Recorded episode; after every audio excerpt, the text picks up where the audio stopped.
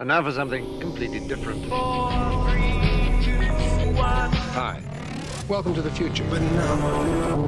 Remember, no guts, no galaxy.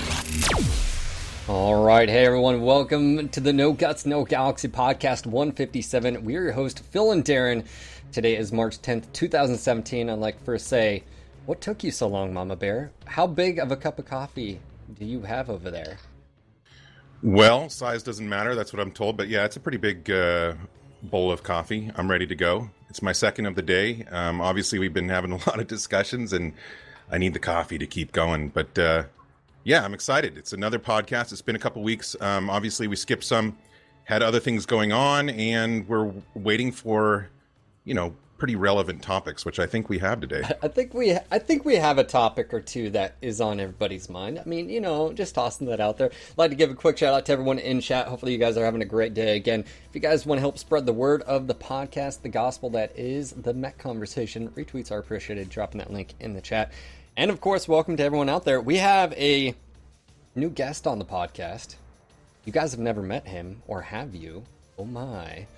Uh, well, first, well, first let's yeah let, us before we get into Before that we- specific person. are we not gonna? Before we We're not gonna hint that. No, we're not gonna. no, we will. But um, the, I just want to say that first of all, thank you for everybody being here. Obviously, there's a lot of people here, a lot of turnout. Um, it's a topic of passion for a lot of people, and what we're talking about today is the skill tree, PTS, balance, etc. Stuff that uh, has been on people's minds over the last few weeks or more. Um, lots of feedback coming in all over the place. Uh, Twitter, the forums, Reddit, obviously. Uh, so what we're hoping to do here today is to shed a little light on some stuff that may be not understood. Um, obviously, hear your guys' points of view, and and we'll get into that. We've been listening, we've been discussing, um, but uh, you know, hopefully, I don't want to see say alleviate some of the the, the pain, but Bring to light a perspective that you may not be aware of. shine of. some light, but also address the concerns. We're going to address the concerns directly and have a discussion with you guys. And you guys in chat are totally welcome to be a part of the discussion. Um, we'll be doing our best to uh, basically monitor what you guys are saying and, and uh, address you directly, including, yes, our first main guest, which, Phil, if you want to go ahead and say who our guest is So today. come on down, Chris Lowry. How you doing, Chris? Doing good, guys. Thanks for having me. So, Welcome uh, to the podcast. Chris, I've known you for a long time, but maybe someone out there doesn't know you. Uh, what are Who you? are you and Who are you? What do you do? What are and you? Are do we blame you for everything? Is that is that how this works?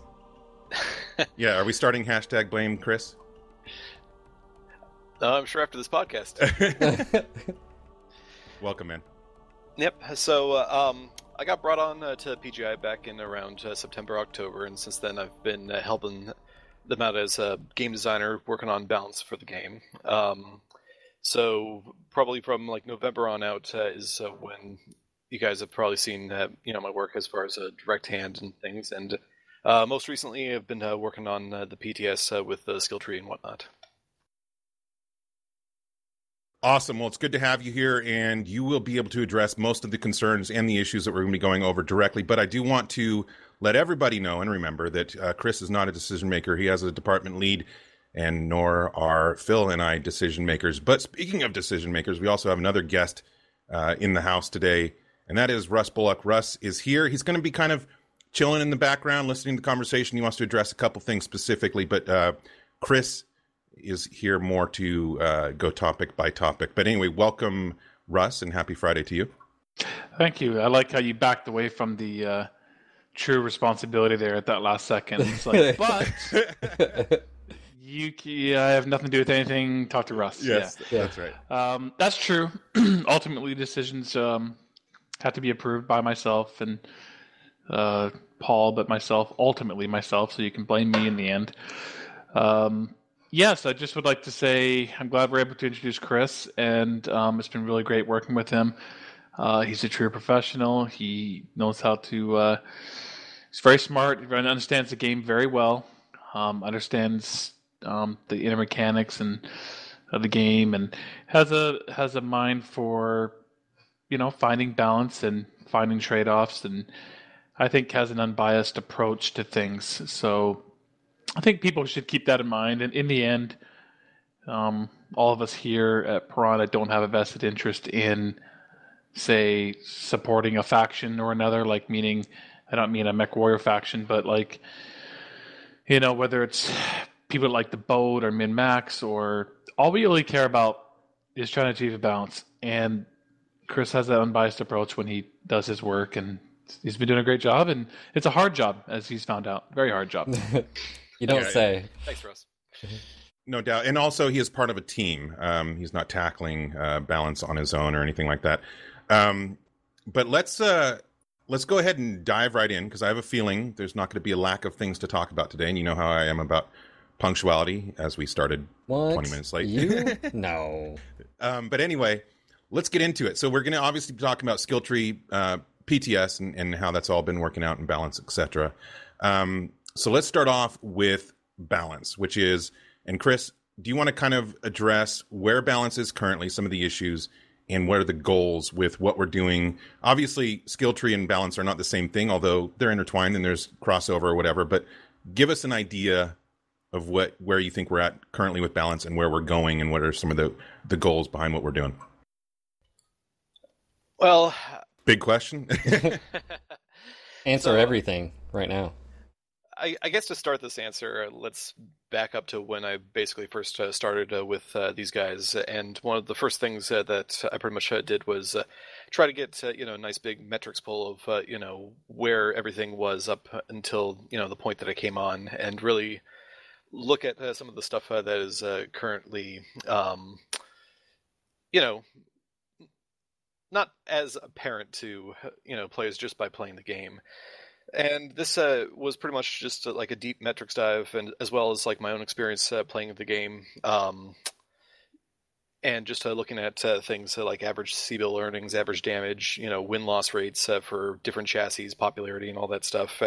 And you know, we basically came up with you know a game plan as far as like how we were going to be addressing some of the stuff down the road. But uh, I think like one of the big things that uh, you know we basically discovered was uh, what we ultimately outlined uh, out as far as uh, what we want to try to bring to the game moving forward with balance. So the first point uh, is that what I'm really trying to push forward is. Uh, improving uh, currently underutilized equipment and options. So, you know, when I first came on, I know machine guns was a big issue. So, you know, we tried to fix it. Obviously, uh, you know, not everything is as simple as just a few XML changes, uh, but, uh, you know, we're going to try to get around to looking at the ways to, you know, improve the stuff that we currently have in the game as is, especially with the new tech coming down. Speaking Um, of yeah new tech was a is definitely something that's going to affect balance and so forth um, can you tell us can you speak a little bit on quirks new tech coming down the road and things like uh, engine desync mobility changes and so forth Yeah. and how that affects balance uh, in relationship to the PTS or just right now? Uh, both. Like you know, again, kind of in the uh, the broader perspective of where we are and where we're going with it. Um, you know, because obviously we know where quirks have been. Uh, are quirks disappearing? What's the you know where is that going? New technology, how does that come into play? Um, obviously, engine desync's pretty big with mobility changes. So quirks aren't going away. They're going to stay where they are. Um, we're going to be bringing down uh, offensive quirks a little bit, and uh, you know I've seen the feedback, uh, you know, in regards to that decision, but uh, ultimately. Uh, I feel it's important that we kind of stick with that, um, mostly because um, we need to get to balancing some baseline systems that kind of aggravates some stuff at the top, um, as well as the fact that you know we've got new stuff coming pretty soon, so we really need to make a push to uh, kind of uh, get some baseline balance to the stuff that's already in the game because we don't want to to introduce new stuff that is going to massively disrupt things when uh, a lot of uh, these mechs that are have been around in the game for so long have these uh, massive amounts of uh, quirks that uh, don't just uh, you know correspond to the current equipment in the game right now as it is, but also you know might have implications in the future with new tech coming down the road. I think it needs to also be said is people need to understand how quirks and what their impl- implementation on the PTS. Like a lot of people didn't realize that uh, basically how the engine desynced work is that uh, you guys set a base uh, stat for all weight classes, but then the quirk that was applied to the max agility, like for instance Accel DXL turn rate, was also then applied on top of that base stat. So, for instance, there was a keep in mind some people may have recognized uh, when PTS2 went up, there were some issues with DXL. That was a bug. It was fixed. You guys addressed it on last Friday's patch, and if you had had it tested after that, it fixed the issue with the lights and mediums, even heavies and assaults, but you didn't really notice it as much. Um, so, for instance, if a mech had, for instance, uh, a locust 80% Excel, that was on top of the base number. That actually didn't go away. Um, it was just rolled into the base stat. So instead of it displaying 80% on a quirk, it's just rolled into the base stat. So if you would have looked at Excel DXL, you could see that in kilometers per hour a second, uh, you may have a difference between one variant and another. And I think that just needs to be distinguished. Some people miss that um, aspect of the PTS as well. So if you had a mech that had those quirks, agility wise, those were rolled into uh, those aspects. Yeah. So just to kind of uh, backtrack as far as you know, talking about baseline systems and the engine desync and whatnot. Uh, you know, this kind of uh, came about uh, because you know we are taking a good hard look at uh, the IS and clan balance at the baseline, and uh, you know both the mobility attributes of the clans, you know, through just the max engines that they were able to carry, as well as um, what hasn't been mentioned, the critical hit systems are just kind of two of the um, base systems that we've kind of identified as, you know, it might not be that big of a deal, but it does.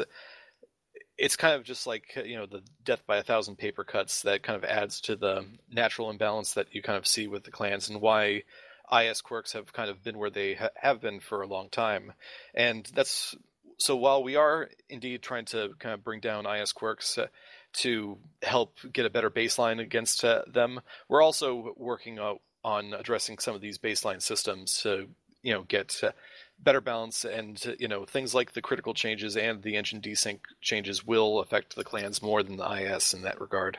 And someone, right. someone just brought up a question. Um, yeah, you gonna duck fright? Yeah, it, it's in regards to why did some mechs get their quirks nerfed and PTS, making them worse, while quirkless mechs such as the Night Gyr and Kodiak gain free quirks. So when he says gain free quirks, what he's talking about is the skill tree. Uh, well, you're incorrect. The Kodiak and the Night Gyr actually did get affected by the mobility changes, and specifically, I, I think a good example is uh, the Kodiak, Atlas, and Direwolf comparison um, the Kodiak basically got a big nerf to its agility uh, across the board. Uh, all Kodiaks did. Um, and so, if you were to compare the agility of a Direwolf and a Kodiak, and even their hard points and everything else, the Kodiak was on top, um, has better hard point placement than the Direwolf. It also has more tonnage available than the Direwolf because of Endo and Ferro and it being an Omnimech and the Kodiak not. So right off the bat, that the Kodiak has better hard points, better, uh, more available tonnage. Oh, and then it's also faster. So the engine desync actually brought the Kodiak down um, to the Atlas's level, and so that also allows, uh, in some regards, I guess the Direwolf got a slight buff to its agility. Is that correct, Chris? Um, it's got about the same natural stats uh, for the Direwolf, but it got a buff in the way that uh, you can now have a bit more freedom through the skill tree because uh, um, the skill tree isn't a one-to-one translation for what uh, we currently have on live right now, and I think that it's currently set to about 25% uh, on um, the agility and deceleration and uh, you know various attributes, whereas in the current system it's capped out at 15%. So uh, while the baseline attributes of the Direwolf uh, remain kind of unchanged with engine desync, uh, it's gotten a kind of an indirect buff in that you can now skill into the mobility attributes to make it a bit more flexible. And I think can we also say what does this do in the in the grand scheme of things as far as engine desync?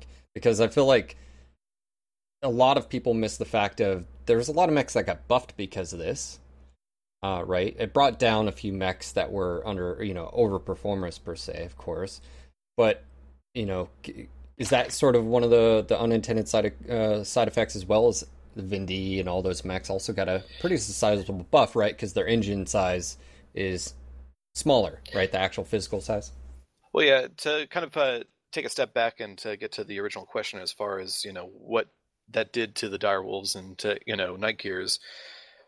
Well, while it's true that uh, you know ISMX uh, quirks uh, got down, it might seem like uh, there's essentially um, you know a natural buff uh, because now those uh, mechs like the Night Gyr and Kodiak have access to more stuff through the skill tree. The thing is, is that uh, there's also the engine desync that uh, heavily affects both of those mechs, in addition to the critical hit changes uh, for the clans. So now those components are of getting blown out a little bit easier on the clan mechs as well. So while yes, you know the IS did go down, and you know you're able to buff uh, these mechs, there are other changes in the works uh, at a more uh, baseline you know system uh, that do negatively impact those high performing mechs.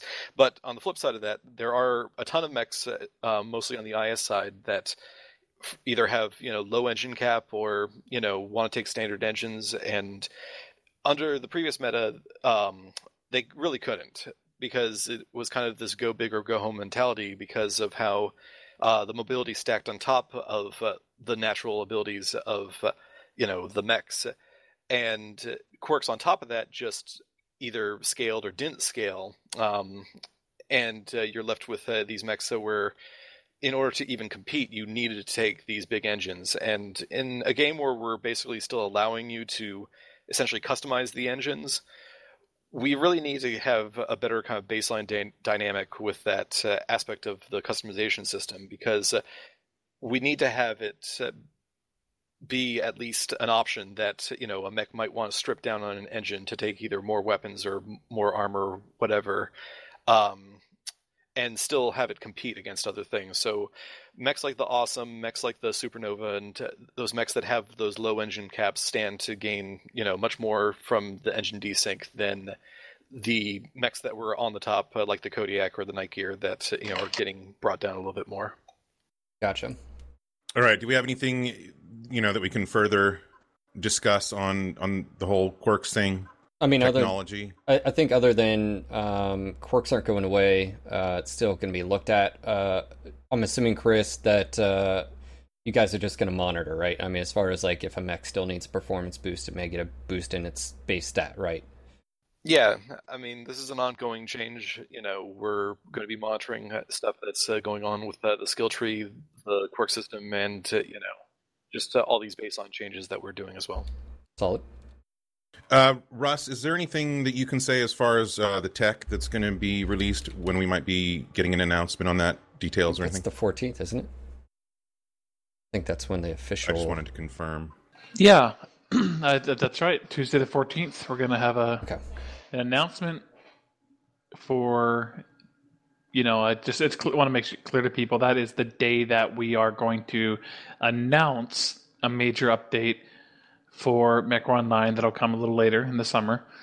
Um, it'll also be, you know, include information on this whole new technology timeline stuff, and as well as the new mech pack that goes along with that.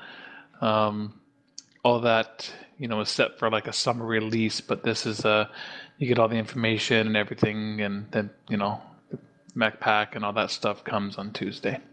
Excellent. All right, then let's move into uh, the big topic, the skill tree. Um, Chris, can you give us kind of an idea of the overall goals with the skill tree? With with in mind, I, I should preface, obviously, um, you know, not because we're we are throwing anybody under the bus or not throwing anybody under the bus, but um, again, just to reiterate, uh, you know, this is not your design. You've just been a part of the team working on it. But now, give us your your explanations. uh, there's a lot of moving parts uh, to kind of the current uh, um, skill tree and why we're pretty much uh, looking forward to um, introducing it to everyone. Um, the main thing uh, that uh, we're trying to do is uh, kind of uh, take the old pilot lab that you know everyone knows we've had since open beta, and kind of uh, have a bit more ownership in how you basically customize uh, the amount of skills that you put in that will help supplement the role of your mech in the battlefield. So, at kind of a top-down level, we're looking at having the skill tree essentially um, be a vehicle to basically uh, pick uh, what general roles you want to occupy in the match, whether you want to focus more on offensive, defensive, uh, or um, you know mobility or the, some of the other supplementary aspects. All right, that sounds good. And we are gonna we are this was just an overall like you know abroad. What are we? What's the Yeah, point of it? Um, we are going to address uh, you know individual issues that uh, the community has had. We did have a kind of a pre-podcast discussion with some people that have been pretty vocal about um, you know what they think that the uh, the tree should be or, or or how to implement it or whatever. And I thought it was a really good discussion. Um, well, maybe not everybody left that meeting sold or whatever on on the idea. I think it, it opened a lot of eyes as far as the the reasoning and the process um, behind the scenes and, and and goal designs or design goals, etc.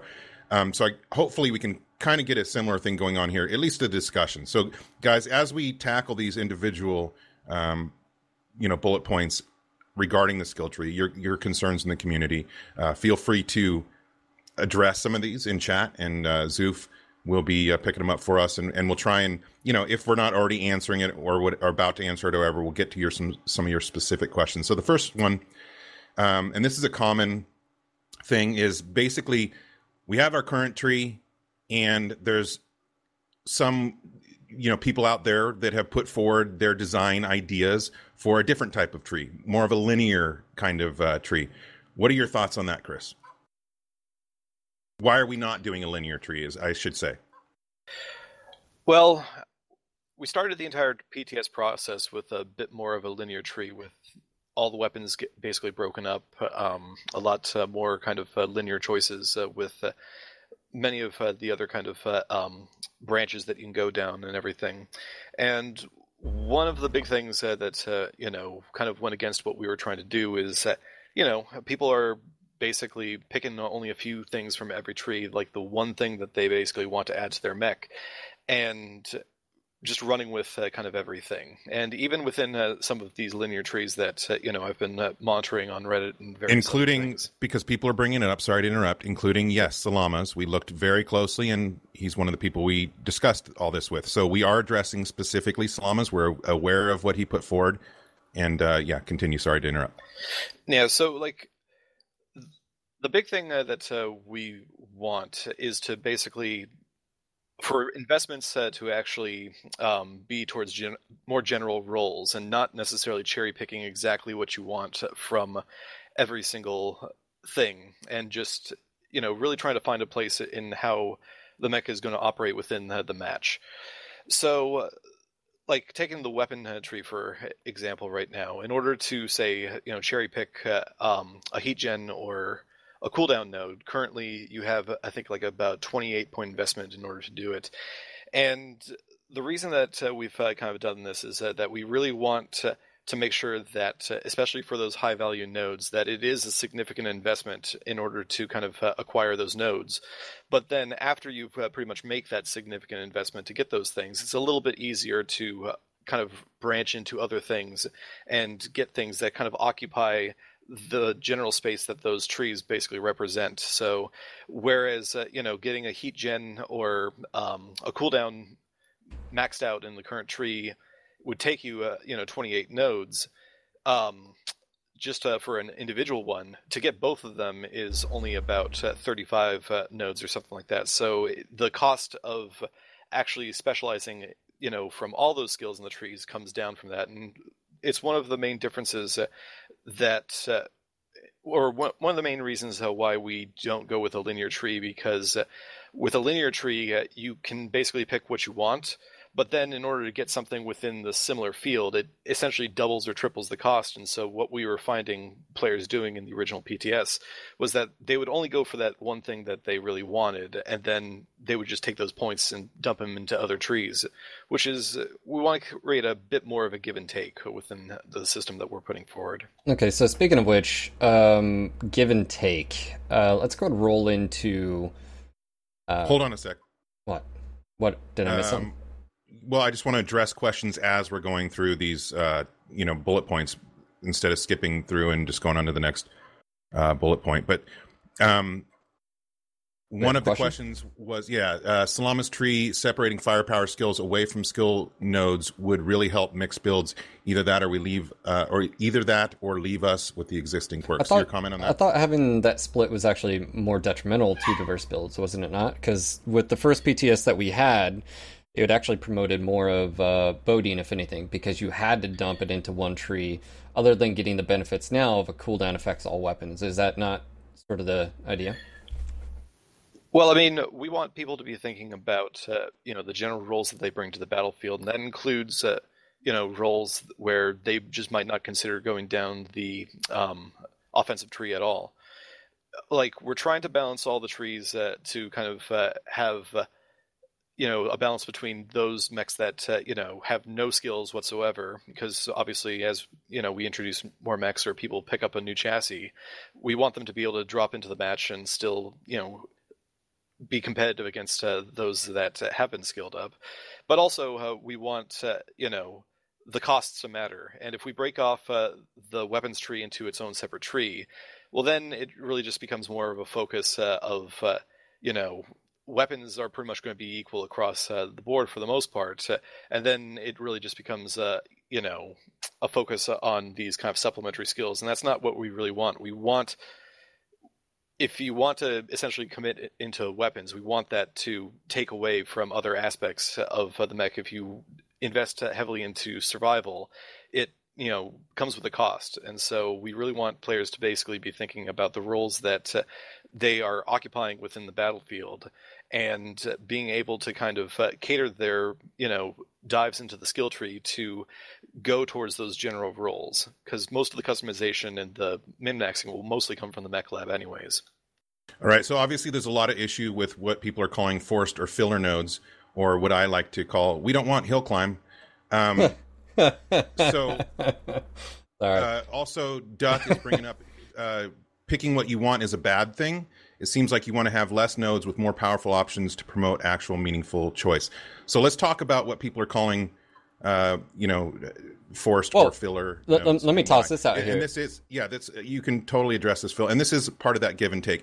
I agree. Most people just want No, no, you no. know, Like I, I think there's valid criticism. Um, first Right. BTS that went up, we had arm nodes, pitch, movement. Those aren't uh, aren't in anymore, and I think there's something to be said. And, and Chris, you can chime in here of saying uh, there may be nodes currently out there. That's hill climb. Someone doesn't want hill climb, or and then of course we can get in the forced nodes or filler nodes, if you will. Um, to me, though, as a player, I just feel like you know, can we make some of those options beneficial in the tree to where they actually matter? But I feel like some of those things would have to be adjusted at the base level. So for like, for instance, hill climb may not really be pertinent right now. But if the base values for all mechs, you know, was to be lowered, then that you know node now actually becomes a little bit more pertinent because you know you go to run up a little bit of a hill and either it slows you down dramatically or you can't get over it. But right now, in the, the essence, if it's just a stopgap between you and the node that you want, players will just look at it and say, "Well, why am I being forced to take that?" Right? Well, to kind of um, take a step back from that and just talk about uh, um, the general node costs themselves, we balance each of the individual trees more around uh, the high value nodes instead of uh, you know what you guys are saying uh, are the filler nodes and whatnot. So, if we were to say remove hill climb because it's not uh, providing any effect, it would probably be replaced with something else because uh, that individual tree has basically been balanced around uh, you know the cost it takes to get to those high value nodes that you know is going to be kind of the main reason that you're coming to or invest in that tree um, but as to uh, you know them not doing anything and whatnot um, yeah i mean we have uh, a lot of these uh, modules uh, are you know using uh, kind of uh, the old code for the modules and you know for things like hill climb speed retention and various other things um, I am looking into alternatives and or improvements that we can make to those nodes so they're a little bit more useful. Um, but you know, it's one of those things that's uh, ongoing at this point. you know, like okay, so as I brought up in our discussion earlier today, you know, this is a little bit of a frustration for me because what you just said, the, these these each branch of the tree is balanced, or, or at least you know designed to balance overall the whole big picture, right? And of course, I know skill tree is not about balance, but I'm saying balancing the skill tree and your points and where they can go and what you can get with them or whatever. And so, what I hear a lot happening out there is people, like you just said, if you took out hill climb because nobody wants it or whatever, you'd have to either increase the cost of the the one that everybody's going for that you know they have to go through hill climb to get, or you'd have to replace it with something else, right?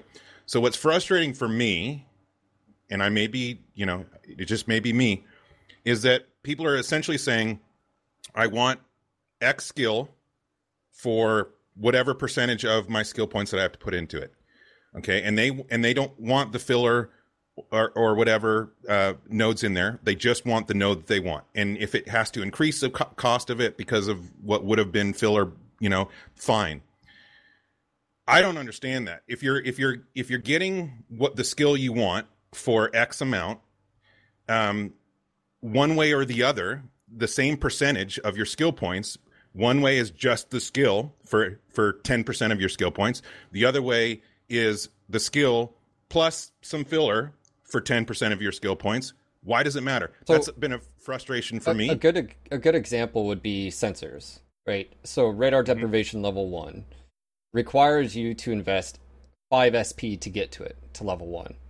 Which from my standpoint, if you don't care about target info gathering, if you don't care about target retention and and those nodes, then that's how you may have to look at it. Now, some people will say, well, why don't you just, and Chris, feel free to hop in here. This I'm just bringing up.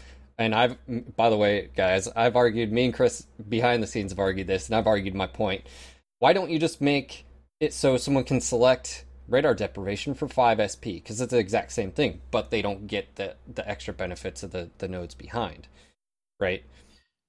So, so the so the main reason we do that uh, is because, uh, again, it kind of goes back into those battlefield roles that uh, we want to um, have these trees invest towards. And uh, with, uh, you know, the radar depth and uh, the seismic sensor, those, you know, are currently occupied in the sensor tree, and we really want, to, you know, the added benefits of everything that's in that tree to really focus on that role and have the seismic sensor and uh, radar depth be essentially those big target nodes for the entirety of the tree. Now, I know that uh, players will, pro- you know, pretty much want, you know, the one nodes that, that they want, but uh, you know what you're basically saying where why don't you just keep uh, the cost at like you know an upfront five or have it off to the side or something like that? Well the main response i would have to that is because we want it to be a reward for people who are making investments into the other nodes within the tree itself. So if uh, you have it off to the side and you keep uh, the actual co- um, total sp cost about the same but you have it as kind of this offside branch uh, from all the other skills well then a player that may want to invest in sensors or they may want to invest in you know um, the target decay or the various other nodes that are in there are punished because if you have it off to the side then it suddenly becomes more of an investment to both spec into that as well as uh, the sensors. And so we really want these high value nodes to essentially be rewards for specking into the tree itself. And even though uh, you know a lot of people might rush and uh, pretty much uh, try to just um, target the individual nodes that they want, again, uh, we really want this uh, to essentially be that upfront cost to get those nodes that you want. And now, if you want to further spec into the tree, it's a reduced cost because for uh, maxing out on other skills because you've already made that in- initial investment to get the high value nodes. Okay. Can I jump in here real quick? Absolutely, Russ. Yeah, well, here's I think I'm gonna really simplify it and boil it down. I mean, what it, what what it turns out to be, I think. I mean, it's a it's a min max mentality. Um, some players have a lot more of it than others, but it's always supposed to be about trade offs. I mean, people have been talking for a long time about wanting to do have increased time to kill and things like this, and also like when we've had conversations before, Phil, like there's a, a common sentiment is the triangle of mobility, firepower, and protection. Like that's an accepted notion of balance that a mech should have a specialty in one of those areas of the triangle or mediocre in all three or there's there's a number of ways that you can do that but you don't have good balance when you have a mech that has top protection top agility and top firepower and we've seen that with certain mechs that have had that and that's why they're they become very powerful so the notion of the skill tree i know that people ultimately say well i want i want everything. I want to be top performing in firepower, top performing in agility, and top performing in protection. And the trees, I believe, were designed, and through some feedback from the player base too, of the initial PTSs, to be less min max, to be less capable of creating that situation, and more geared towards trade offs. So if I go all the way to the bottom of the protection tree and get all the protection possible, I might not have enough points to go right to the bottom of the other two aspects of that power pyramid.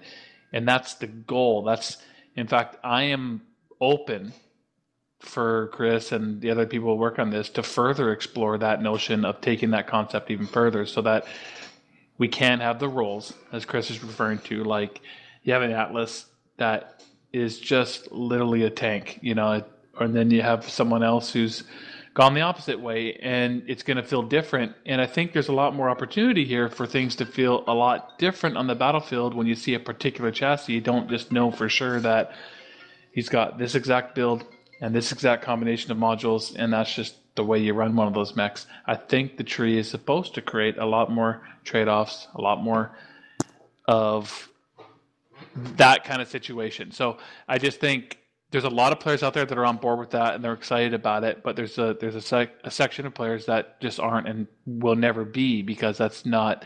I guess they don't value really that concept of um, trade off type of mentality. You know, they want more of a, you know, just uh, let me cherry pick exactly what I want. And unfortunately, we've seen that with the module system. It just means that if you're not building your mech exactly like this and cherry picking these exact things, then that's all anyone will ever do, and it doesn't really become much of a skill tree. So I wish we could even go further with that concept, possibly of saying, you know, choose which which area you want to you want to specialize in. But at any rate, that's my thoughts on that.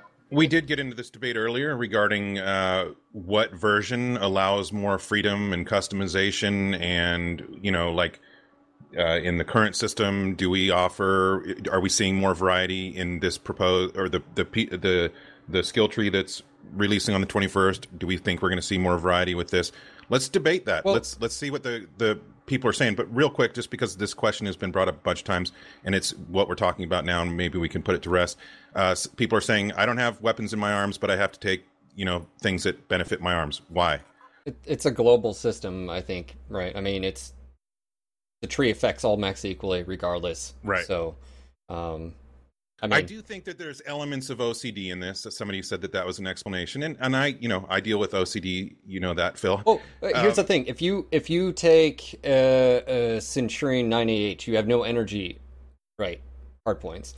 Well, why would I go down? Well, see, that's the thing about the firepower tree, though, is it's basically saying, hey, you can go down the ballistic and the missile path, get some bonuses there, and there are some other little bonuses you can get over on the left side of the hemisphere. But it's basically like saying, hey, you want that heat gen?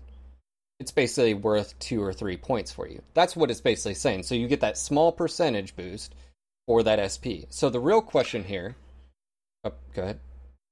I was going to say the real question here, I think, is not risk versus reward, but trade offs. Uh, I asked uh, I asked Bandit this earlier. Uh, throw you under the bus, Bandit. Um, I asked him this: if radar depth is five initial SP to get the base level, and then I don't know, Chris, off the top of your head, I don't know if you if you want the full radar depth and seismic. The question I have is how powerful those modules are in the current live. As you as a player, and even a top tier player, will you invest those points? Now, someone may say, I'll take it right now on live because it's a module. I don't have to make that choice, right? Or if I have the choice, I can take it. But the real question is is can you as a player and or as a team compensate for the lack of having that seismic and the lack of not being able to, you know, lose lock instantaneously will you be able to overcome it with just voice comms, coordination, and teamwork? And that's where I feel like that's a great trade off. It's basically saying, is it worth it? And we know how powerful those modules are. So to me, that's what I would like to see in the skill tree is basically that. Is just basically you have to make choices, and there may be some, you know, global ones that, you know, go to possibly for some mechs, like a heavy or assault. You may want to invest into the defensive tree, right? Just for the extra boost there. But to me, that's that's how I look at it is should you be able to make those decisions and then which which trees maybe are valuable on some mechs and which trees are not so valuable on others. Like if you don't have a bunch of weapon systems, I think we it's important to maybe mention to the community right now because I'm not sure they necessarily know this, but there are limitations on the number of different skill trees we can have because I think some you brought up a Centurion doesn't have any energy and stuff and some people wondered like why that's the case or why its trees look the way it does. I'm not sure that people know that it's really not technically feasible from a balance perspective or a work perspective or even probably a database perspective. Uh, it's just too unfathomable to essentially have a custom tree for every single variant in the game because you're looking at I don't even know how many hundreds of different trees that would be. So right now we essentially have a clan tree and a and an inner sphere tree, and then I think Chris, correct me if I'm wrong, uh, right or wrong here, but you got the clan tree and the inner sphere tree, and then beyond that, you're able to do some different values in the tree based on weight class and a few things, but that's about it, right? Like we can't get down to like um, th- that's that's precisely what we have, right? We have clan IS, and then we have some different number values based on weight class. Is that true? Yeah, for the most part. Yeah, and then that's kind of it. Like otherwise, we can't get down to like, okay, now let's make it, you know, per variant, like per chassis. You do literally have I don't even know. That's where what are, we, what are we up to now? Like five hundred plus. So. Yeah, so that's that's why you when you hit that particular, there are going to be mechs that don't have certain hard points that they will be investing in particular nodes that they don't even have those kind of hard points to get to the stuff they want, and uh, we've done the best job we can with that, I believe, and if, there's probably still rooms for tweaks and perfections to that that we're still looking for, but uh, that's just kind of a limitation that we should probably just make sure everyone understands. Now, why not uh, do a skill tree for the pilot in, instead of the, the individual mechs? Um, somebody's bringing up that that's not canon. It's pilots that get better. There's a lot of things, um, you know, that can can be or can't be canon. Number one, we wouldn't even be really customizing our mechs if we're going to stick, you know, to canon. It's it's more you get a you get a variant and that's it. Um, and we all love our customization, right? So it's a matter of this is a video game, guys, and, and we've brought this up plenty of times. You know, this isn't the novel or the tabletop; it's a video game. But I'm assuming, Chris, the reason why we're not customizing the the pilot or having a pilot skill tree is because then it's the same for every mech that that person owns, right? Um, I wouldn't know the answer to that. Uh, I I kind of uh, came onto the skill trees uh, fairly late in the process. Uh, Um, you know, I I know that uh, work was uh, done on it uh, pretty much uh, before um, I even was with the company, so I wouldn't know exactly like what decisions uh, led to, you know, um, having it uh, bound to the mechs as opposed to the pilots. Well, I think in regards of that that proposal, it's, it's sort of like going back to instead of you having a skill tree on the per mech basis, you I- just have one master one, which of course runs into issues, and that's a completely different.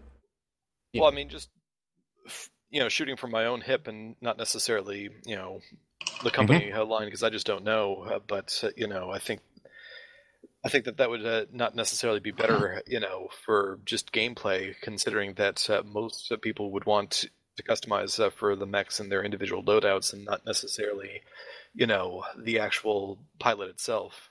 Okay, Because, uh, you know, the the big thing to keep in mind is that you know um, the skills and everything have to essentially be balanced uh, for um, you know the current progression system in the game. So it would probably be different. Yeah, I mean, I guess I could throw a few bits in there. I mean, it doesn't mean that someday we couldn't have some type of pilot tree, um, but I think people can quickly guess that it's not very interesting for the most part, or it's not very workable from a game perspective too. I mean, it, it, we're a free to play game, and it has to have some type of economy, and quite quite obviously, you know, it's it's MechWarrior. It's going to be built around mechs, and it's going to be literally hundreds and hundreds and hundreds and hundreds of different variants is the only way that that this game kind of exists and has a bit of an economy so that it can exist as a product is because of all those hundreds of variants and making them the things that you buy and grind and and level and play and master and just you know uh, if it was just a pilot then it, it would vanilla everything out Yeah. and you wouldn't be able to have the differences so th- i think doesn't mean we still couldn't have some kind of small pilot tree someday um, with generic skills that apply to whatever mech you're in. But I think it's critical that you've seen it from the beginning, whether it's the three mech variant system to this. It's all about um, the characters of this game are the mechs, truly, not not the pilot. So uh, I have a question in regards, uh, Chris, and this has been brought up, and I know internally we talked about it. Um, node count, right? Uh, the amount of clicks, but also people, you know, bring up the fact of small percentages. You don't really get a tangible, you know, uh, feedback. You know, what's the difference between 0.8 or 1.5 or whatever?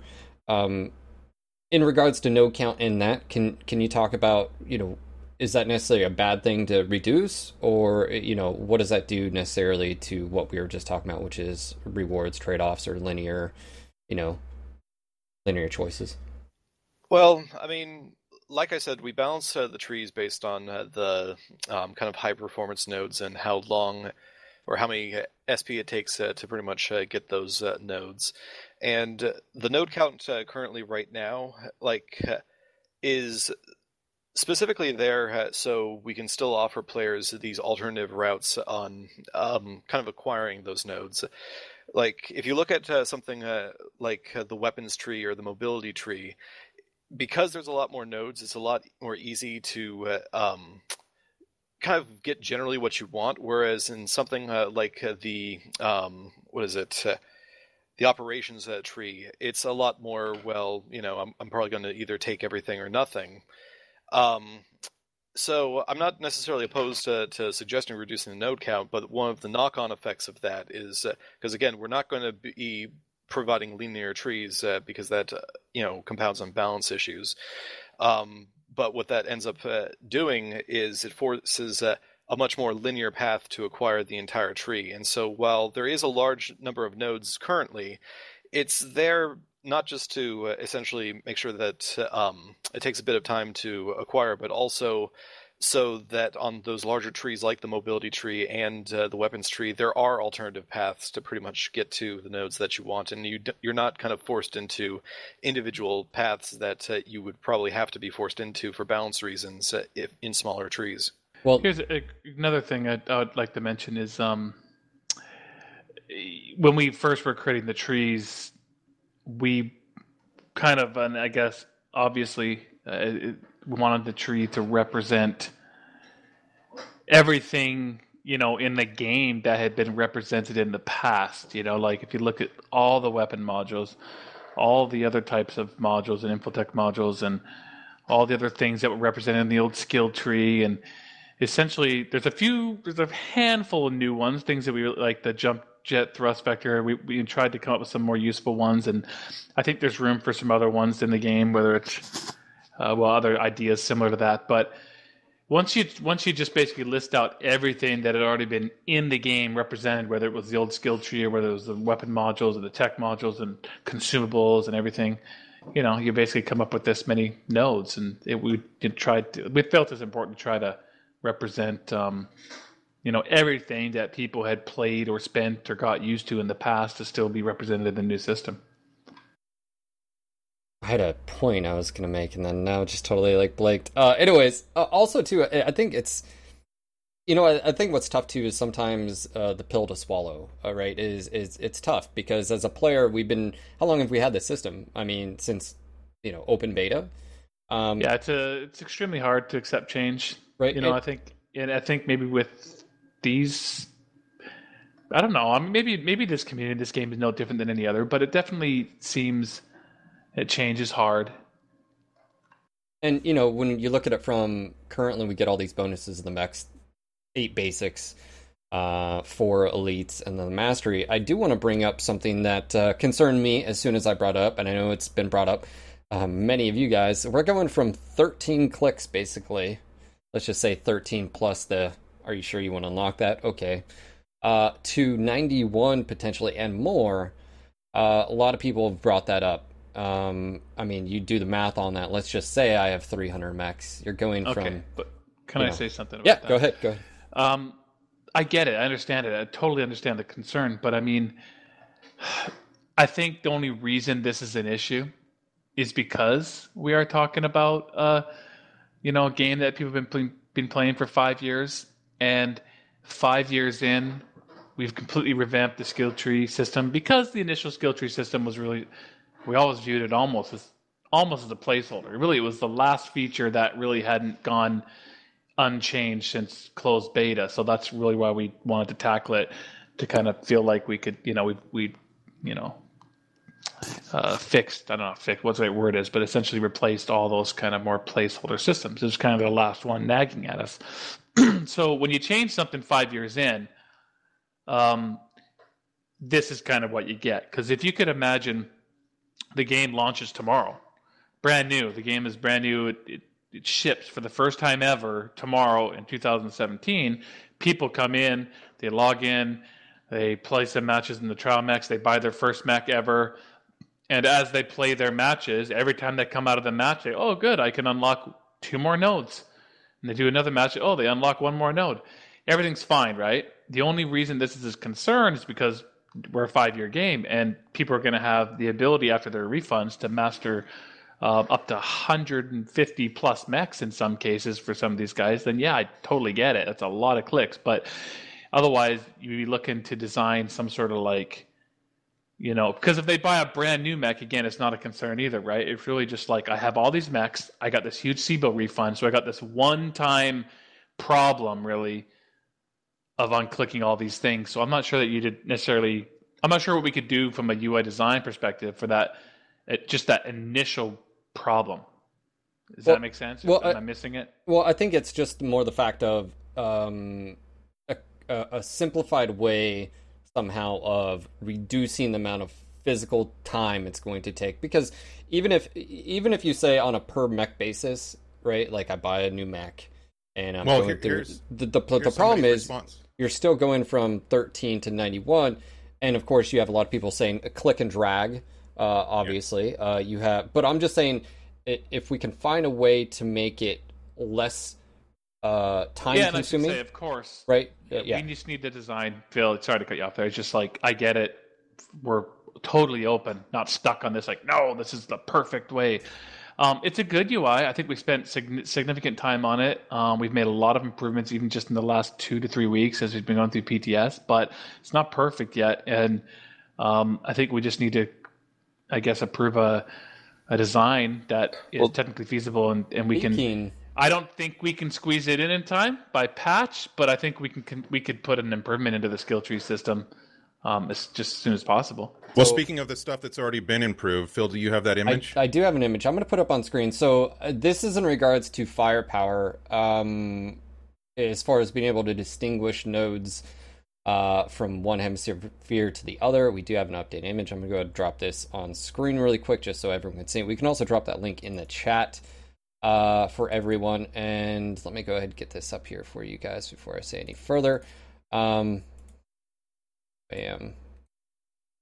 But I like the click and drag aspect. I mean, it sounds interesting. I would have to ask Peter and the guys to see how difficult or easy that would be to put in the system. But that sounds interesting. Or, or So you just just kind of draw a shape, Yeah, and then yeah, yeah. at the very end, you're buying all of them at once. I get it. because I mean, or clicking on something that you want and then it autofills and then you can adjust or something like that. maybe But, yeah. have an unlock all button at the very top as well. Just stuff to ease, right? Uh, I think would go a long way. So, uh, this is basically the firepower weapons. Um, you can see color coordination. We also have a different outline uh, for uh, owned, unlocked. Um, you can see that the blue uh, is for general, uh, purple for being the ballistic centric, uh, green for being missile, and of course yellow for being energy based and laser duration primarily. Um, so this is what's coming down towards you guys. I think this, for me at least, looking at this, was eh, you can immediately distinguish what sides, what nodes are what nodes for what. So you could e- easily distinguish, okay, I'm going to go the ballistic path, but I want to try to get as many of the general nodes as possible. So I like this. So Yeah, and this is just part of ongoing upgrades and, and improvements and so forth that will uh, there'll be stuff that comes out with the patch that you guys haven't seen, and there'll be, I'm sure, stuff post patch to just make it all better and easier. Uh, ongoing development. That is what MWO is. Um, do you have Yes, anything, Chris. Do you have anything to add, Chris? It's all your oh, fault. No, was- Is that was that I is that what poked- it I is? poked you guys on Skype uh, for something. Gotcha. One second, let's check. All right. Oh yeah, uh, yeah. Paul did have another image that we could share as well. Um, that kind of showed the more uh, overall picture of the. I the don't skill ha- I tree to see I don't think I don't think. I have that one. If you guys want to link me, and I can always uh, provide it. Um.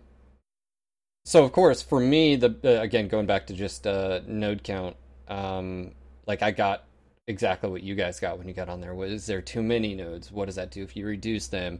Um, the amount of clicks. Uh, the first thing I did when I first logged on to the PTS was noticed how many clicks, and then of course if you do the math, um, I don't think it would be as up in your face as you say, uh, Russ. If you're if you're just Russ buying, uh, stepped away for a moment. well, I mean, just in general, if you if you buy a brand new mech and you're not unlocking all the nodes at once, I don't think uh, you know that's that's big of a deal. But in the in the grand scheme of things, especially for the player base that's been around for a while, as soon as you get a handful of mechs, um, how many click that how many clicks that turns into is uh, quite intense. People are comparing it obviously to a lot of uh, other games, and see, uh, World of Warcraft has it right. Blah blah blah. And Devil Cran just brought up a real good point, which is which version of the World of Warcraft tree are you talking about? Because there's been like five. Yeah, that's how it works. Sometimes you you continue to develop, you continue Well- to polish. The other thing to keep in mind about comparing it to RPG trees is that, uh, you know, for one, we're not an RPG, but uh, also um, the various uh, trees that I've always, uh, you know, gotten uh, reference uh, from whenever I hear the critique come up is usually focused on only a single class's tree, whereas in you know our trees we're really focusing on almost all aspects. So if you were to essentially compare it to those rpgs it wouldn't just be about looking at the tree for a single class but pretty much all the class trees combined into one and trying to make sure it works Okay, so I also want to point out, like, uh, I'm I'm just gonna be honest with you guys. Like, I feel like th- the biggest confrontation, the biggest points, have actually nothing to do with gameplay per se. Go on a limb, and, and for those that I participated on the PTS with, on second PTS, and then even the the patch on Friday, after the uh, DXL issue was fixed, all I, I actually heard just positive things. Uh, I had multiple guys of you out in the chat that I know. We formed groups. We formed private lobbies. We were just going to town, whether or not you know you went down one tree or another skill tree, regardless. But as far as the actual gameplay perspective, what it did, and all that, for the most part, I heard nothing but good. Um, so I feel like the most confrontation, you know, confrontational thing is the the layout, if you will, the gating uh, of certain nodes, and then of course the economy. I feel like that's another thing that. Uh, Yeah, and Russ know. does want to address that. Uh, he wants to talk about the economy. While he's doing that, Phil, I did drop the image in Dropbox uh, so that you can put that up. Um, yeah, but uh, Russ, what do you want to share with us in regards to the economy? I know it's an ongoing discussion and a lot of people tweeting you about it.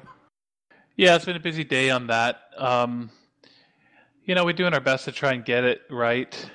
I think there's some aspects that you know we we feel strongly about, and um, as you know, we only have a like an initial one-time C-Bill cost per node now, which I think was well received. There's you know lots that would like to cut C-Bills out of it entirely, but I don't see it as a possibility for a few reasons. Um, one, I, I think it makes sense to have it there. It's like World of Tanks or a lot of games have a port, an XP portion and a soft currency portion, and you only have to buy it, pay it once.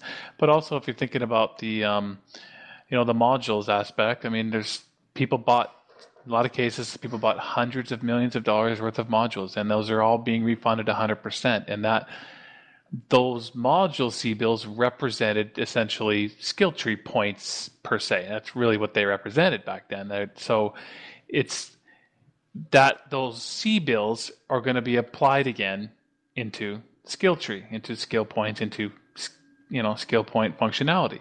So I think it's important to have it. We have to have at least a one-time C bill cost, and that's exactly what people would spend those. Otherwise, you know, we'd be giving them essentially this the skill tree for free plus hundreds of millions of dollars of C bills worth of uh, that they don't don't even have to go into the skill points or skill tree systems or into the same functionality they used to.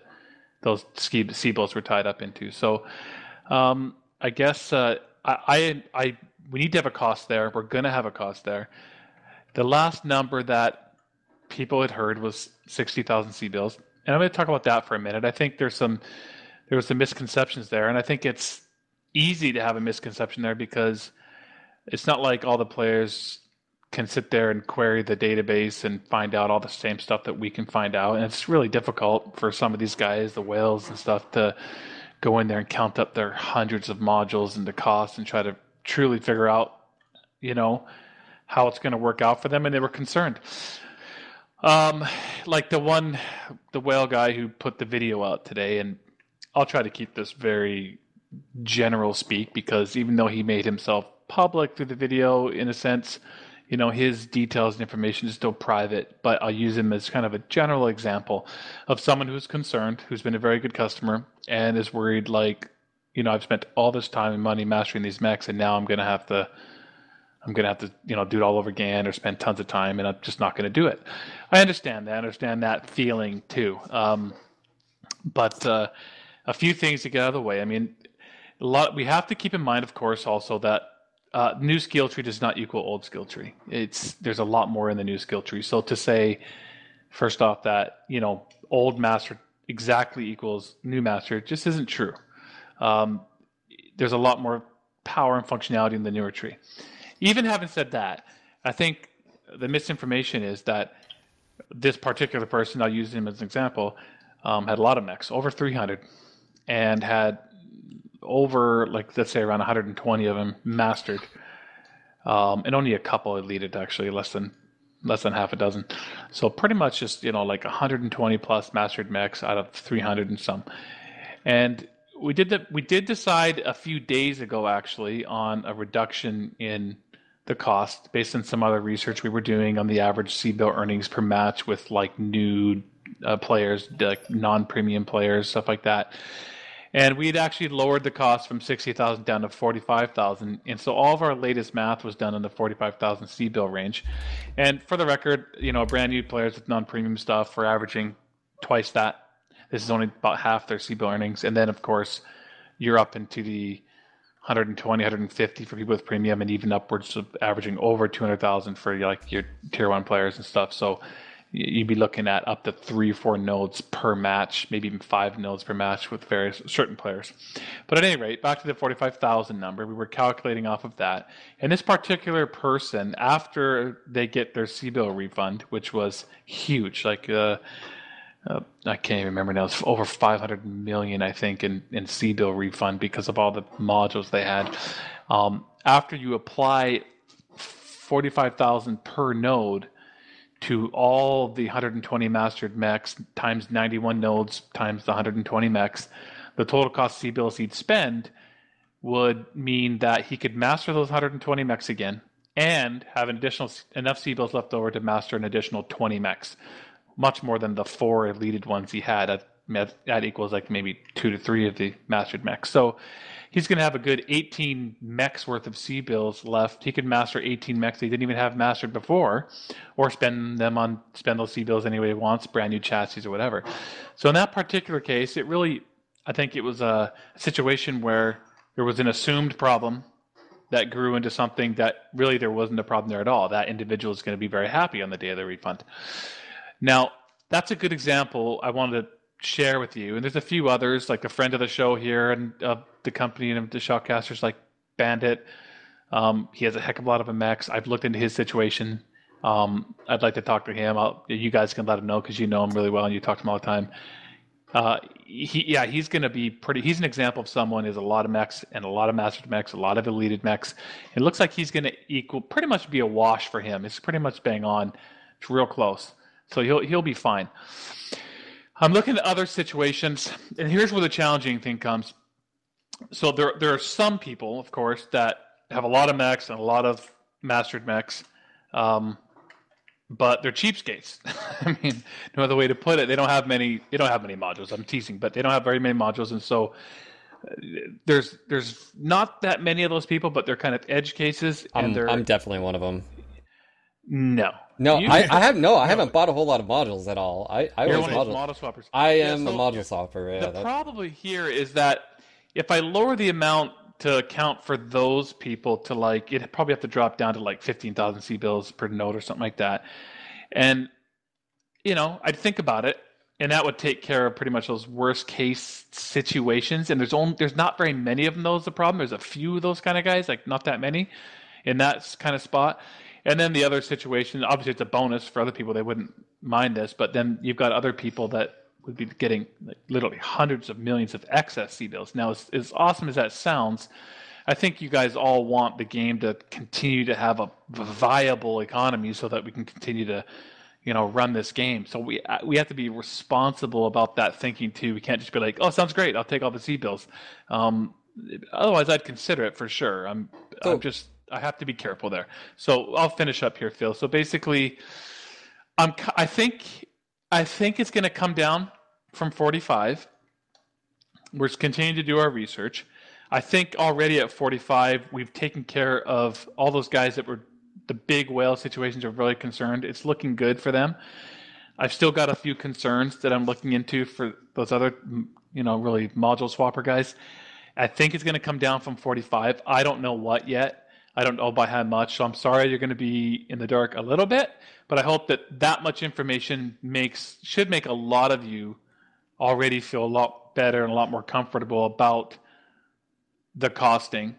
I guess you could consider 45,000 per node the cost at the moment with a I guess a greater chance than not that it is going to come down um, again. I just don't know by how much.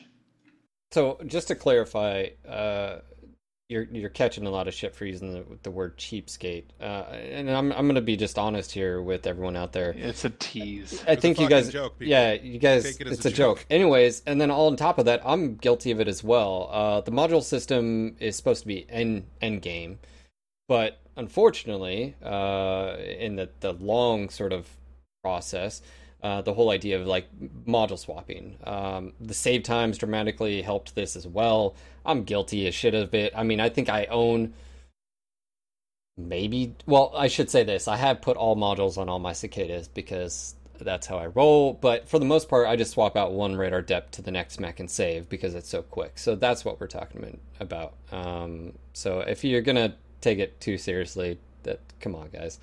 Um, but it's in regards to a mech fully moduled out was supposed to be around what 18 million right? That was supposed to be the intent of uh, of C bills being invested in a mech outside of just that, and well, that's not the case anymore. And I I feel like that's where Russ, a lot of people, the kickback is is right now they're having to invest in at least five million or some odd C bills per mech, and you know that initial I number. get back to the that initial point I made is like why there has to be at least some kind of C bill cost here because essentially when people bought those modules, they were they were basically buying at the time like skill points in a way. Like and they they have all those modules, you know, to apply to the skill points. So I, was just teasing with the term like cheapskates or whatever, but it's just like I just mean that there are players, and I think you know people were rightfully saying, you know, how are you going to take care of these these guys, like these big spenders, these whales, these guys that have really supported us, and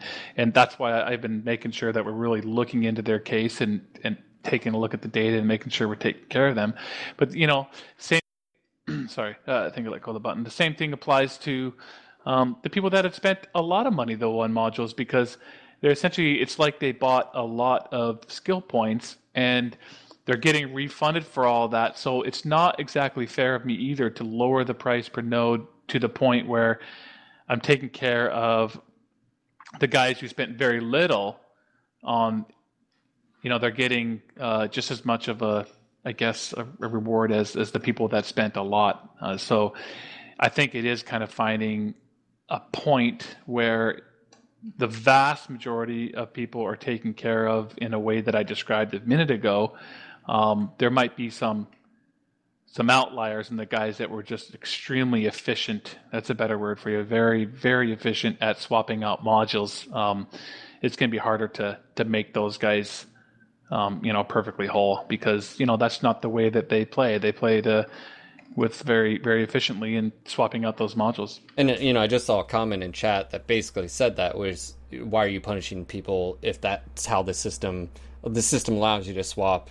Now with this new system, I'm going to be short, you know, X amount millions of C bills to be able to, you know, master their mech or whatever.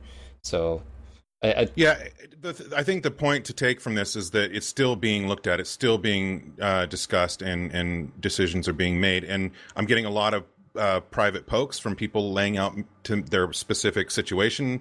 I'm getting this many C bills back. I'm going to be short this many or whatever.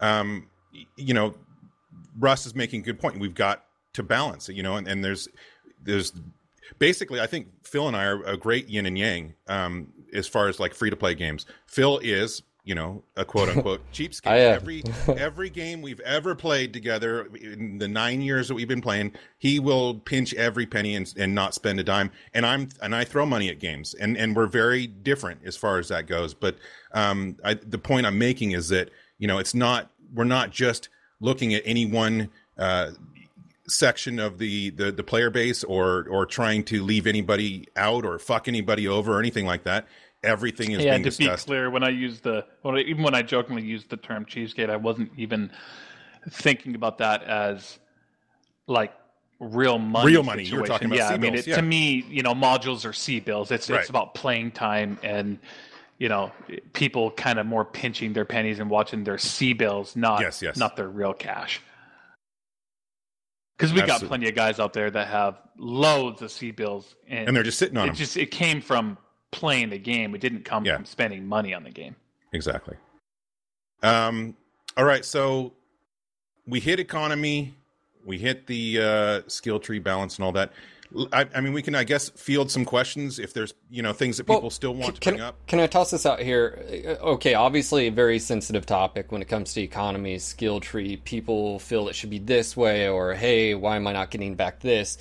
Um, obviously, Russ, you're receptive. You're you guys are making changes to the economy. We'll have to hear out and see more. But I just want to make clear too for those, uh, Chris, this is your job. This is what you're doing. So he's you're going to be monitoring all this. It's not like it's just going to go live on the, the the March patch and then you're never going to touch it again. Yeah, like uh, we're going to be keeping a close eye on it. Uh, we'll make changes uh, where we need to. Um, that goes uh, for the skill tree, uh, MechWorks, uh, engine desync, pretty much everything that we're putting in. Uh, someone says real problem here is the respec cost. Putting a C bill tax, uh, you only pay for a node once. Uh, Yeah, there's no C-bill cost in a respecking. Um, all you do when you say I don't want this node anymore and you take it off, you pay nothing. That was the change we made. And if you want to get it again, after you've already had it once, you pay zero C bills and you only pay half the XP. It's like 400 or something. It's pretty low.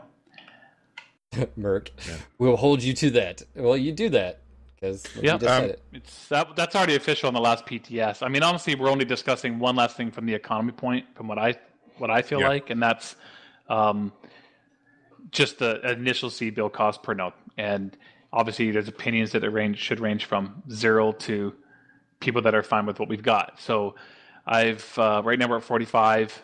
Um, I think it can come down a little bit, but I don't think it can come down. I don't know yet. I guess that's. I'll leave it at that for now. Um, but we've got to tr- try our very best to make that cost, that initial C-bill cost, essentially equal the modules, because that's really what we're doing. We're saying, hey, you bought all these modules because essentially they were skill points. We want you to be able to trade those in for skill points. And the problem is, it's not an exact science because we have players that play the game very, very different from each other. Some that have literally 500 million C bills worth of modules and mastered a ton of mechs. And then you've got guys that have still mastered a ton of mechs, but um, don't have very many modules. So that's where the challenge comes. That's the only difficulty really in, in coming up with that number, right? Is that situation. Yeah, I'm seeing a lot of repeat questions, um, you know, from earlier in the the podcast. So uh, be sure to check this out when it goes live.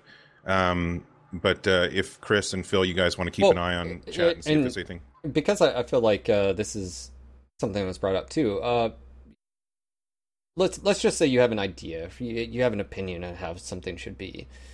I think Solomon did the exact thing you should do. He posted up, "Hey, this is what I feel. This is what I would do, or this is what I think." Uh, and he did it in a respectful manner, and we saw it. We've passed it on. They've seen it. We've talked about it internally and stuff like that. So it's one of those things where there is a way to go about with uh, even criticism.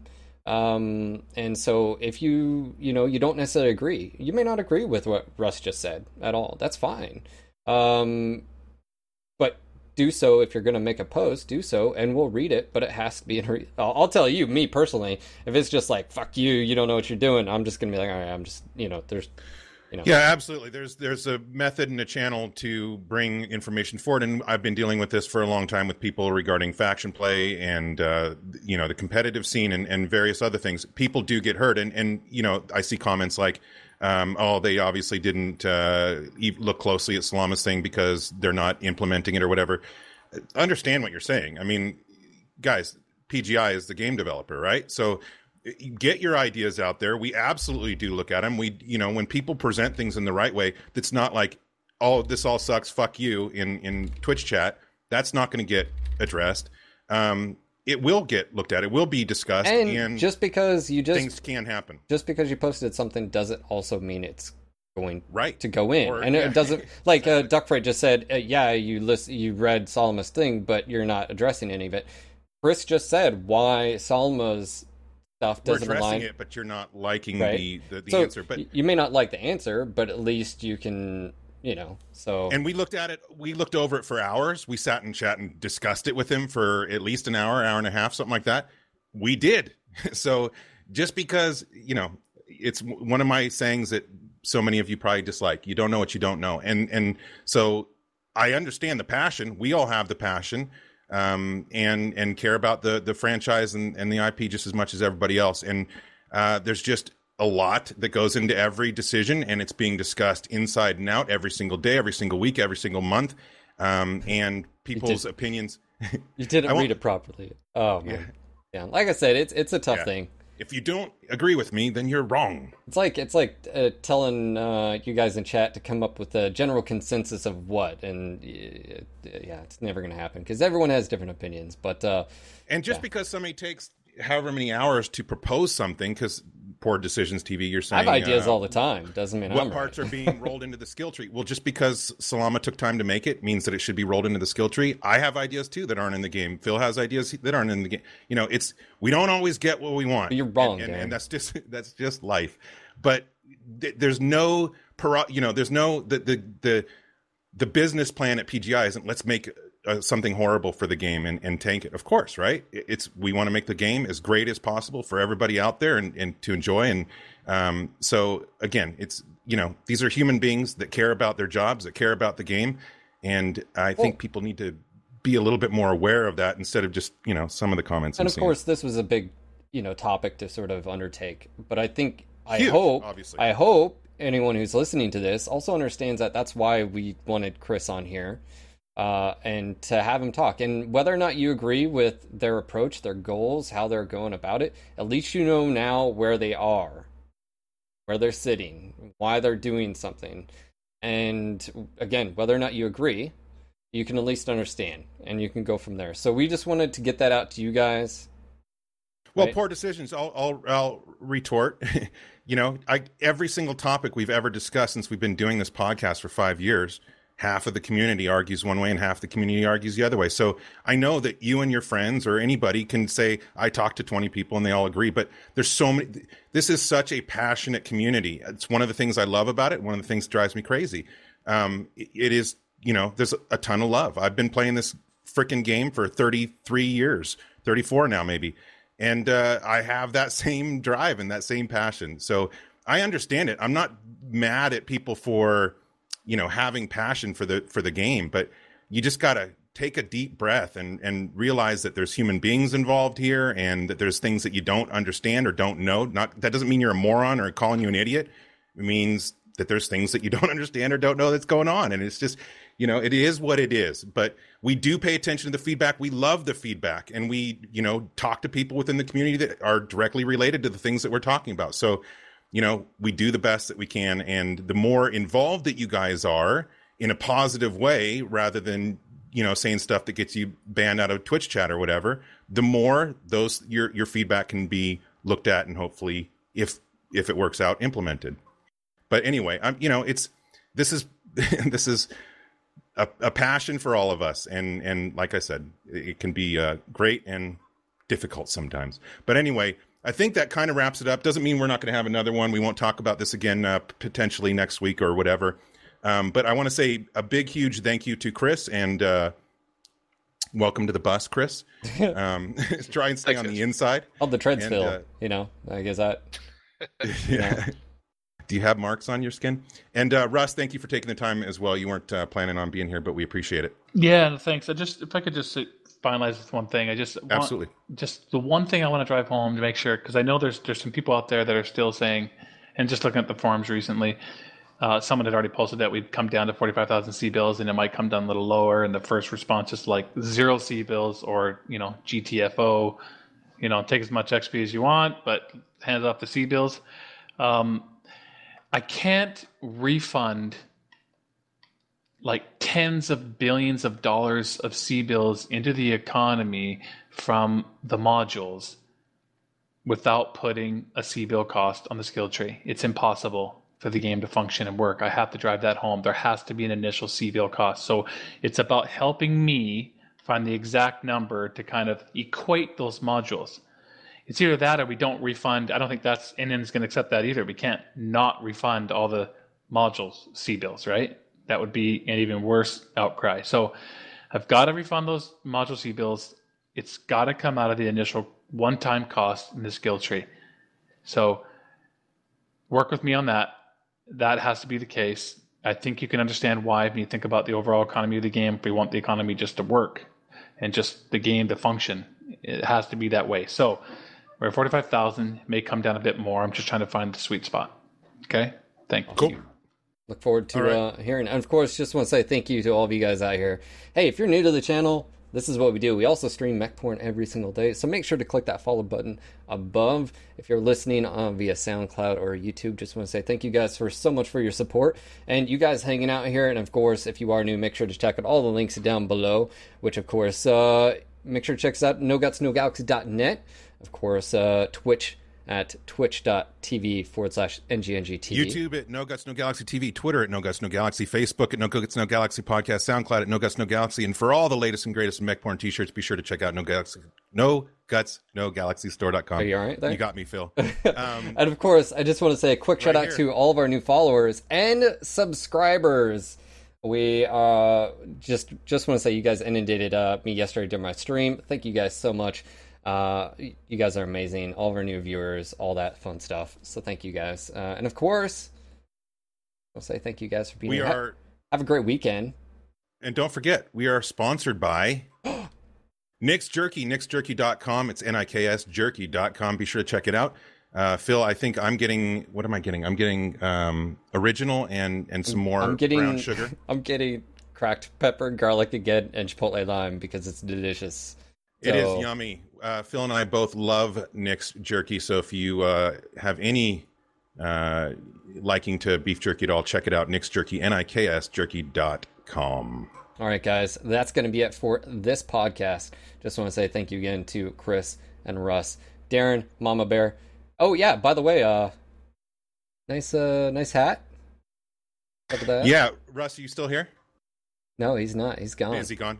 He's well, gone. the reason why why I wore this hat today, uh, it is my pleasure to, I guess, fully announce uh, MechCon, MechCon 2017 is happening. Uh, no details, nothing I can share right now, but I'm super stoked about that because I had such a good time at MechCon 2016. hopefully see a bunch of you at MechCon 2017. Did you just drop that at the end of the podcast and then just drop the mic and walk away? I totally forgot. Yeah, right. I totally forgot I was wearing the hat. But anyway, I'm super excited about that.